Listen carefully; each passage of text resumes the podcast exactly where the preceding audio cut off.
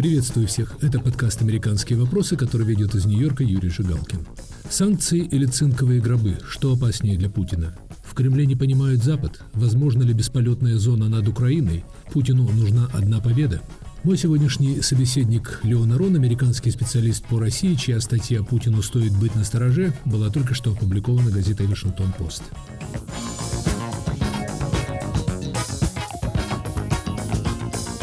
Ни захват Киева и провозглашение победы, ни начало переговоров не убережет президента России от серьезных, если не фатальных последствий этой войны, пишет Леон Арон в своей статье. Леон, как вы думаете, почему Владимир Путин пошел на эту войну, которая, как предупреждало большинство западных аналитиков, сопряжена для него с величайшим риском? Вы думаете, он действовал исходя из расчета или, грубо говоря, это было потемнение рассудка? Первое впечатление, даже среди моих очень уважаемых мною коллег, было, да, что немножко рехнулся но подумав немного, я пришел к выводу, что, конечно, и это тоже может быть, но тут можно объяснить и более рациональным, так сказать, способом. Там, мне кажется, сошлись две половины. Первое – это его вот какие-то глубинные моменты, о которых он, кстати, вполне открыто говорил, месть за падение Советского Союза. Невероятная ненависть к Западу и к Украине как орудию этого Запада. Потом, ну, конечно, жажда славы, жажда остаться в истории. Про это говорили наши российские коллеги уже начиная где-то, по крайней мере, 2018 года. И то, что за ним, в общем, победы очень серьезные. И, в общем, все сходило с рук. Это первый такой, знаете, эмоциональный блок. Или, если хотите, эмоционально-психологический блок. А второй блок, как мне кажется, тоже был очень важный. Болезнь или, скажем так, недостаток всех авторитарных режимов, особенно если царствуешь 23 год, это то, что боссу приносят то, что они знают, он хочет слышать. И тут совершенно, совершенно ясно, где были эти просчеты. Ну, например, то, что на Украине братья будут встречать цветами и поцелуем. Потому что, в общем, все управляется вот этой нацистской хунтой из, из Киева. Как только придут освободители, это произойдет. Кстати, когда превращается память о Второй мировой войне, Великой Отечественной войне в, поддержку режима и, становится орудием пропаганды, мне кажется, не случайно, что напирают ну, на, абсолютно нерациональное объяснение, приклеивают, значит, ярлык нацистов. Понятно, еврей-президент, да, у него министр обороны еврей. Но вот, понимаете, вот есть эта, эта инерция, что мы продолжатели дела вот дедов. Деды освободили Европу от нацизма, и мы освободим. И, значит, вот поэтому значит, мы воюем с нацистами. Это первый момент. Реакция Запада абсолютно не просчитана, но можно совершенно все рационально базировать на прошлом опыте. Да? Мы все так живем. После войны с Грузией что было? Хиллари Клинтон и Лавров сделали перезагрузку, которую сначала перевели как перегрузку. 2014 год, Крым. На, так, хлопнули, знаете, ладошкой по руке, и тоже, в общем, особенно ничего, никаких санкций не последовало. Так что с этой точки зрения просчитались, конечно, но, в общем, базировались на, на каком-то предыдущем опыте. Теперь, Украина и Запад. Я просто приведу пример. Набиулина, человек компетентный вполне и так далее, уважаемый экономист, директор, значит, Центробанка. Выясняется, да, в кубышке, в так называемой, знаменитой, сохранили или, или туда заложили по меньшей мере 630 миллиардов долларов, где-то 10% золота, какие-то юани, но в основном евро и доллары. И что? 40% оказались за рубежом. В действительности Центробанк отрезали от двух третей его валютных запасов. Вопрос в чем? Понятно, что не рассчитывали на заморозку долларовых счетов. Я не знаю, как Путину это объясняли, что, мол, вот эти доллары есть. Не знаю, считал ли он, что они просто вот пачками лежат, но я думаю, что нет но сказали, что надежно, или они в облигациях американских, или просто на каких-то долларовых счетах. И бояться нечего, потому что Запад, конечно же, до такой степени санкций не дойдет. Мне кажется, вот сошлись, как в, в атомной бомбе, вот эти две половинки, и получилась вот такая цепная реакция. Леон, и все же вы прежде не раз предсказывали, писали в разных изданиях, что Путин затеет небольшую победоносную войну в целях повышения своего рейтинга. Сейчас же он вступил в большую войну с большой страной без явной цели – а если нет явной цели, то трудно ожидать явной победы. До сих пор западные аналитики считали, что Путин, по крайней мере, хороший тактик. У меня просчет был совершенно явный.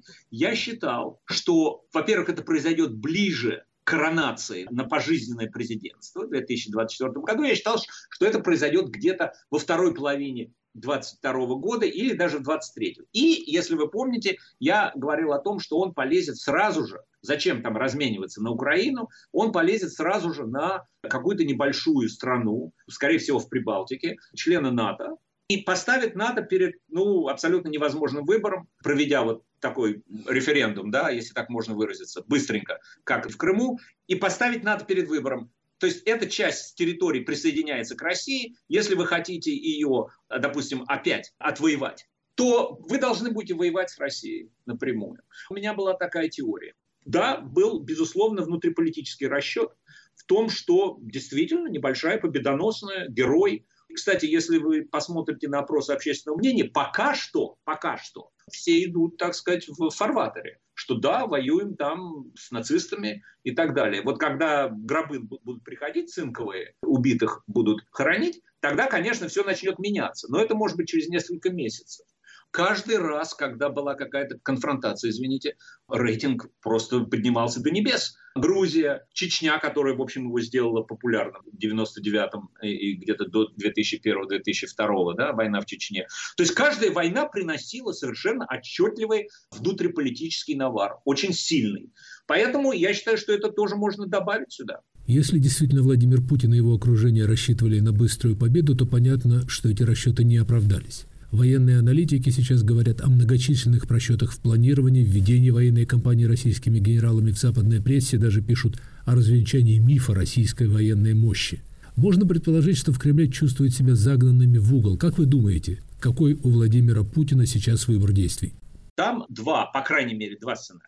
Он берет Киев, видимо, скорее всего, абсолютно некрасиво не, да, хотели красиво, конечно же, рассчитывали на то, что в первые же часы Зелинский убежит и где-то будет в Варшаве или даже в Лондоне. Понимаете? Не зря он так грубо с Нарышкиным говорил да, на заседании Совета Безопасности. Нарышкин – глава внешней разведки. Конечно, после этого нужно увольнять всех его главных разведчиков. То есть подавали совершенно идиотский анализ.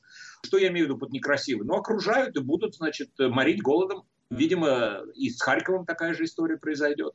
И тогда, значит, уже как бы вот есть такая победа, давайте говорить о мире. Ну, мы знаем, что сейчас условия абсолютно неприемлемые, а, которые Россия предлагает. Я думаю, что после вот такой осады, может быть, какие-то смягчаться условия. Ходят слухи, что Зеленский, в общем, может на это пойти, гарантировав какую-то нейтральность Украины. Это первый вариант. Да? Второй вариант, как бы подвариант. Киев берется, но, понимаете, уже инерция такая, что идут на оккупацию Украины. Что, конечно, абсолютно безумие. Потому что, конечно, партизанская война будет совершенно невероятная. Я думаю, что этот вариант не пройдет.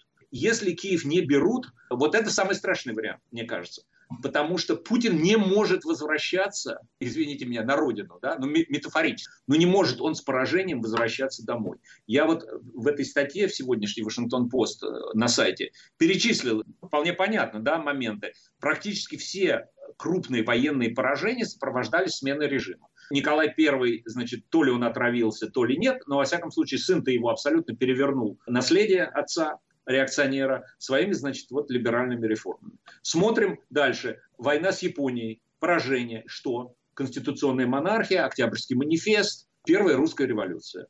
17 год, серия поражений в, в Первой мировой войне, февральская революция, ну и потом, конечно, большевистский переворот. И, естественно, война в Афганистане а, очень сильно повлияла на реформы Горбачева. Почему я говорю, что это самый страшный вариант? Потому что возвращаться с поражением, это для него, мне кажется, неприемлемо. Мы знаем, что и из первого лица вот эти его полумемуары, отступать невозможно. Это потеря всего. Будет какая-то, может быть, очень серьезная эскалация. Я не знаю, дойдет ли до тактического ядерного оружия, но он, мне кажется, с каждым днем вот в этот в угол залезает все глубже и глубже. Тем более, что из сообщений в западной прессе, особенно в последние дни, можно сделать осторожный вывод, что первый натиск российской армии сорван, сейчас в Украине идет позиционная война, причем Россия, не способная взять верх на поле боя, прибегает к бомбежкам и обстрелам городов. Совершенно верно. Я не специалист военный, но, но люди, которым я доверяю, говорят, что и с точки зрения просто чисто военно-технической и военно-тактической там был целый ряд ошибок. И в этой ситуации Запад совершенно невероятно повел себя. За 2-3 дня он отбросил всякие кивоки, объявил России почти полную финансовую и экономическую блокаду и начал масштабные поставки вооружений Украине. Вы могли предположить такую реакцию? Никто не ожидал, включая, включая сам Запад. Кстати, давайте добавим еще к этим рациональным моментам нерационального решения паническое бегство американцев из Афганистана. Ну что, он посмотрел, но вот этот вот президент, да, Байден, что он сделал в Афганистане? Так, так ясно, понятно, что ничего особенно такого серьезного он противопоставить мне не может, не говоря уже о том, что и немцы завязаны на, на мою энергию, ну а там все остальные не, не имеют никакого значения. Это был сюрприз, очень и очень неприятный. Но Леон президент Байден все-таки настойчиво предостерегал Путина от вторжения. Не забудем, что США в последние годы поставляли боевое оружие, а вот новое германское руководство в самом деле развернулось на 180%. Как вы думаете, этот поворот надолго? Готов Запад поддерживать это давление достаточно долго? Это очень серьезный и очень такой трудный вопрос. У демократии память вообще короткая. Единственное исключение – это, конечно, противостояние в холодной войне. Вот продержались, да, сколько там, с 48-го, посчитай, ну, 88-й, 40 лет. Историки со мной будут спорить, потому что могут даже сказать, что это, в общем, была нетипичная ситуация. Ну, может быть, надежда, забудут. Ну, что там? Нефть, посмотрите, вот э, сейчас уже 110 долларов за баррель, а пойдет еще еще больше. Народ, значит, в демократии будет э, недоволен, что-то надо будет делать. Ну, может быть, там постепенно что-то будут снимать. Опять-таки, про, кроме холодной войны, указать-то кроме этого не на что. Потому что в итоге все как-то забывается. Ну, в этом и, и сила, и слабость демократии. Переменчиво очень. И я думаю, что, может быть, отчасти была на это надежда тоже. Эта надежда оправдывала себя очень долго, хотя Кремль все-таки предупреждали, что западные демократии запрягают долго, но быстро ездят. Смотрите, ведь эти последние санкции распрямились как пружина моментально. Ну, перепугались, Юрий. Ну, о чем говорить-то? Это же действительно вообще ни в какие ворота не лезет, как говорят, да? вдруг начинать войну, ну, я вам так скажу, не открою здесь, да, никаких, никаких секретов, это даже не, не какого-то там, знаете, как вы, воевали, допустим, американцы в Ираке или, скажем, израильтяне на Ближнем Востоке. То есть какого-то, знаете, конца 20-го, 20 такая постмодерн, комбинация каких-то очень серьезных точных ударов, плюс серьезная совершенно колоссальная поддержка через кибернетику и так далее. А это вот его любимое. Было в начале, да, когда пытались ракетами просто подавить, не получилось, а сейчас мы просто к его, так сказать, любимой Второй мировой Великой Отечественной подходим. Окружать пушками, пулеметами. Видя это, очень даже перепугались. Поскольку демократии управляются, в общем-то, эмоциями людей, тех, кто голосует, да, и, и успешные лидеры западных демократий, это кто? Это те, которые умеют прочесть вот эти эмоциональные моменты. Тут просто был перепуг наверное, подняли какой-то пласт, уж сколько там, 3-4 поколения прошло, но по фильмам-то знают, подняли какой-то пласт, который как-то начинает соотноситься со Второй мировой войной. Перепуг был колоссальный. Вы же помните, да, в начале у немцев, да, причем это же не только левоцентристская коалиция, это зеленая коалиция, пацифисты как бы в третьем поколении. И вначале совершенно была такая вполне понятная реакция, адекватная, как говорят, да, то есть с точки зрения их политической принадлежности. Ну, там, не знаю, по поводу Нордос-2, ну, может быть, перекроем, может быть, нет. Послали, да, каски и госпиталь, и все. Но потом, когда пошла вот именно эта уже кондовая война, как 70 лет назад, то, наверное, у своих же избирателей прочли какие-то моменты и, и вот так вот перевернулись, да, действительно, на 180 градусов. Мы вернемся к разговору с Леоном Ароном. Оставайтесь с нами. Если вы испытываете трудности с доступом к сайтам Радио Свобода, свобода.орг, сибреал.орг и севреал.орг, воспользуйтесь VPN-клиентом. Подписывайтесь на наши страницы в социальных сетях, там можно смотреть наши видео и узнавать новости. Установите приложение Радио Свобода в App Store или Google Play, туда уже встроен VPN. В случае необходимости используйте зеркальные сайты, копии нашего сайта. Инструкции, как обойти блокировку на всех наших платформах. Оставайтесь с нами. Привет, я журналист «Радио Свобода» Александр Гостев, который побывал почти в 70 странах. Там везде и всегда происходят интереснейшие события, влияющие и на нас с вами. Как именно? Об этом подкаст «Атлас мира». Я делаю его вместе с моим коллегой Ярославом Шимовым, знатоком Европы – Слушайте и подписывайтесь в агрегаторах подкастов в Apple, Google, Spotify и в других приложениях.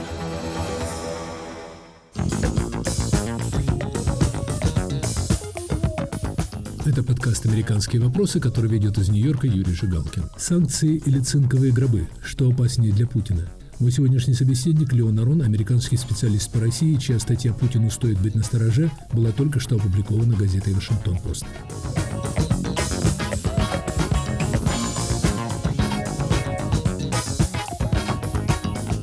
Леонарон, украинцы с первого дня российского вторжения просят НАТО ввести бесполетную зону над Украиной. Президент Байден отвергает эту идею, но призывы помочь Украине защититься не смолкают. Как вы думаете, возможно такое решение, если Россия, скажем, пойдет на массированные бомбардировки украинских городов? Я не завидую здесь, конечно, лидерам западным. С точки зрения вот человеческой, конечно, это массовое убийство, и, конечно, его нужно как-то предотвращать. Но вспоминая о том, что мы говорили о Путине загнанном в угол, это известный факт, да, что превосходство НАТО и по качеству, и по количеству военно-воздушных сил колоссально. То есть, конечно, они могут смести просто российские э, военно-воздушные силы на Украине, ну, может быть, за несколько дней. И все. Тогда поражение полное. Тогда надо отвечать. Опять я говорю за Путина. Надо отвечать за это. Нельзя же вот так вот просто, да, меня победить. Поэтому, вы знаете, в целом я все-таки считаю, что это будет очень и очень рискованно. И я думаю, что все-таки западная НАТО на это не пойдет. Но ведь когда-то президент Обама не хотел идти даже на поставки Украине противотанковых ракет «Джавелин», ссылаясь на нежелание раздражать Путина. А сейчас Владимир Путин и без того заявляет, что Россия объявлена война Запада, по меньшей мере экономическая. Почему все-таки не удовлетворить, насколько я понимаю, вполне законную просьбу украинского президента помочь защитить воздушное пространство его страны? Над Ливаном в 1982 году было столкновение израильских и сирийских самолетов военных. Все сирийские самолеты были МИГи, и тренинг, и все, всему обучены были в Советском Союзе. И я не помню там цифр. По-моему, что-то 50 самолетов, значит, МИГов было сбито, и ни одного израильского самолета не было потеряно. Это был совершенно колоссальный удар по престижу Советского Союза. Там целый ряд был последствий из-за этого. Ведь мир смотрит, понимаете, Юрий, мир смотрит. Смотрит Китай, смотрит, смотрит Европа, смотрит Турция. Такое символическое поражение – я думаю, что, понимаете, вот это называется перегнуть палку. Я просто другого, извините, другого выражения просто не, не могу найти. И это очень и очень рискованно. То есть на такое символическое поражение после того, как говорилось, да, последние 20 лет, что мы, Россия встает с колен, и мы создали самую мощную, ну, одну из самых мощных армий мира, и она у нас модернизирована, и она у нас переоснащена. И вдруг вот такое, я думаю, что последствия могут быть очень и очень серьезные. Кстати, сноска, да, вот вы говорите, что вот посылают, значит, э, вооружение там. Но, понимаете, вот это до поры до времени тоже может быть. Потому что увидев, какие потери терпит российская армия на Украине, вот именно из-за этих вот джавелинов, их эквивалента э, британского, ну и целого ряда других вещей, все идет через Польшу. Но я не исключаю, что если это будет продолжаться, то мы проиграем. Я не исключаю момента э, нападения на Польшу, перекрытия вот этого коридора, и тогда уже, да, вот вы хотите, значит, воевать с Россией. Ну, вот, э, воюйте. Я вам говорил о кнопке ядерной и так далее. Сейчас идет речь о авторитарном режиме, милитаристском, для которого война, угроза войны и победа в войне составляет основу легитимности. Понимаете, какие тут ставки идут? Конечно, это суверенное право Украины. Но кто там с другой стороны? Вот такой режим. И вот объясните эту легальность этому режиму, если он совершенно, его руководитель, его царь, его вождь понимает, что поражение – это конец режима. Это может быть и так, но многие заметили, что Путин перестал требовать так называемой денацификации Украины. Это, в общем-то, можно назвать отступлением Путина. Как вы думаете, возможен какой-то вариант завершения войны путем переговоров? Или это война до полной победы одной из сторон? Давайте начнем с того, что невозможно без угрозы ядерной войны. Без угрозы ядерной войны невозможно абсолютно стопроцентное унизительное поражение России. Потому что в корне, в сердцевине режима лежит война и победа в войне. И это приведет, конечно, к каким-то катастрофическим последствиям. Мне кажется, на Западе это понимают. А вы исключаете, что неудачи на поле боя приведут к падению Владимира Путина? Как, например, он ожидал падения украинского правительства, призывая в самом начале украинскую армию не подчиняться своему командованию? Падение режима новой, такой, знаете, полукоррумпированной демократии, но все же демократии, да, какой является Украина, э, это одно. А свержение после 22 лет у власти, это в истории вы найдете очень мало таких случаев, кроме каких-то таких совершенно унизительных поражений России в войнах. Поэтому мне кажется, тут трудно сравнить. Конечно, надежды на свержение Зеленского какой-то степени были, во всяком случае, более оправданы, чем вот мечтание о том, что вот сейчас прямо олигархи с военными поднимутся и свергнут Путина. Но возвращаясь к тому, о чем мы говорили раньше. У Путина выбор – окружить Киев и морить голодом, или поняв, что это вообще, там уже престижу режима Путина очень падать достаточно уже, уже в общем, особенно некуда, но это как бы добавит еще. Во всяком случае, есть какая-то возможность, есть какая-то вероятность, что он, вот поняв, что иначе он Киев не возьмет, могут начаться действительно какие-то более или менее разумные переговоры. Пока это, по-моему, все фиговые листы. Тут интересно, конечно, попрогнозировать, какой компромисс может выработаться. Все будет зависеть от того, насколько Путин просчитает внутриполитическую свою а, ситуацию, что он с точки зрения этой ситуации может сдать. Я думаю, что на нейтралитет Украины, какую-то такую финляндизацию, и это, наверное, самый вероятный вариант. То есть на него в итоге, я думаю, может согласиться Украина. Знаете, тут расчет ведь может быть такой вполне. Но Путин, конечно, он у нас очень живой и очень такой э, физически крепенький, но вечно же он не может держаться, да, но вот сейчас подпишем о нейтрализации Украины, а там будет какой-то режим, кстати, в российской истории практически все новые режимы начинают с либерализации. Поэтому, может быть, здесь действительно есть какой-то момент надежды. Достаточно ли это будет Путину? Или он будет опять напирать на то, чтобы Украина, значит, совершенно легально, да, формально сдала Крым, и формально сдала Донбасс. Я думаю, что Крым не пройдет, потому что на это Зеленский пойти не может, на какую-то формальную сдачу. А вот с этими, может быть, какой-то есть вариант специальной зоны, может быть, ООН, какое-то патрулирование, я не знаю, на, на манер, может быть, Кипра или на манер каких-то других демилитаризованных зон. Но опять-таки, это какая-то зона, мониторинг будет осуществляться какими-то действительно интернациональными силами, она будет считаться частью Украины, но может быть вот именно с какой-то автономией, при этом опять восстанавливается граница Украины, безусловно, а вопросы вот о выборах и так далее откладываются. Вот этот вариант представляется мне наиболее вероятным, но, конечно, тут все будет зависеть, с одной стороны, от того, что, что Путин будет считать победой и что он будет считать поражением. Поражение он допустить не может. Ну, конечно, Зеленскому, в общем, сейчас, после того, как он себя вел абсолютно героически, я думаю, что волноваться о том, что его переизберут, незачем. Но, конечно, на какие-то совершенно колоссальные, колоссальные уступки России он тоже не пойдет. Леонарон, то есть вы считаете, что эта война пока не расшатала позиции российского президента? Я считаю, что в любом случае это очень сильный удар по режиму. Во-первых, извините меня, мы даже не знаем, сколько, какие российские потери. Это, мне кажется, гораздо более важным, чем санкции. Есть любимая фраза у Льва Гудкова, который говорит, что у 70% вообще нет никаких сбережений. То есть говорить о том, что вот он, человек обеспокоен тем, что вот он, он держал там рублевые сбережения, и вот сейчас они обесценились, да, для кого-то для кого-то это важно, а большинству это не важно, потому что они живут от зарплаты до зарплаты и, и едят макароны. Нет, безусловно, по экономике ударили. А если еще что-то будут какие-то вводить определенные ограничения на, на экспорт нефти и газа, то там уже и говорить нечего. Но нужно разделять между кратковременными и более какими-то долговременными моментами. Я вообще всегда считал, что это даже не самое главное. А самое главное – это э, потери, это гробы. Почему Горбачев на третьем году своего правления покинул Афганистан? Ну, народ очень эту войну начал не любить.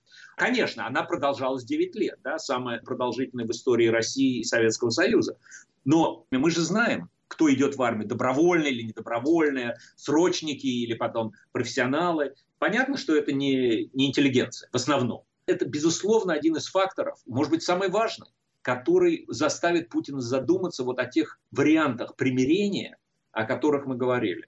Вот вы говорите о массовом недовольстве снизу, но многие эксперты считают более вероятным сценарием бунт в верхах в окружении Владимира Путина. Сгореть в атомной войне, конечно, никому не захочется. Такие люди что-то могут подвигнуться на что-то. Но все-таки считаю я, и опять я это как бы списываю у знающих специалистов, начнется все с тактического оружия. В этом смысле у России очень серьезное преимущество. Она очень сильно его разрабатывает. Вот если уж совсем обезумят, я думаю, что ракеты полетят не в сторону Лондона и Вашингтона, а это будут снаряды, это будут мины, которыми очень серьезно занимаются. Или бомбы малой мощности. Может быть, вот так это произойдет, если, не дай бог, это произойдет. И вопрос тогда встает, вот стерпит ли эта элита вот это, или она просто вцепится в горло и, и не захочет умирать. И никто, мне кажется, на этот, на этот вопрос ответить не может.